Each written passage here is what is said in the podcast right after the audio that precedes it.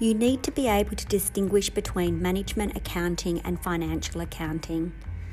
Management accounting is the process of producing reports and providing financial information that is useful for internal decision making by managers and other staff in the day to day running of the business.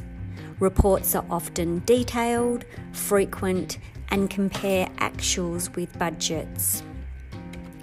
Words associated with management accounting include confidentiality, regularity in terms of reporting, the report structure might differ, managers, estimates, past results, and looking towards future possibilities.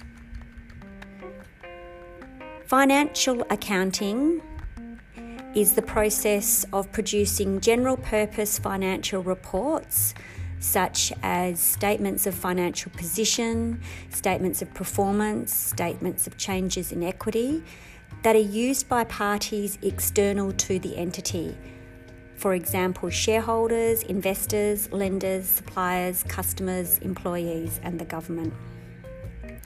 Words associated with financial accounting include shareholders, public, structured reporting, law,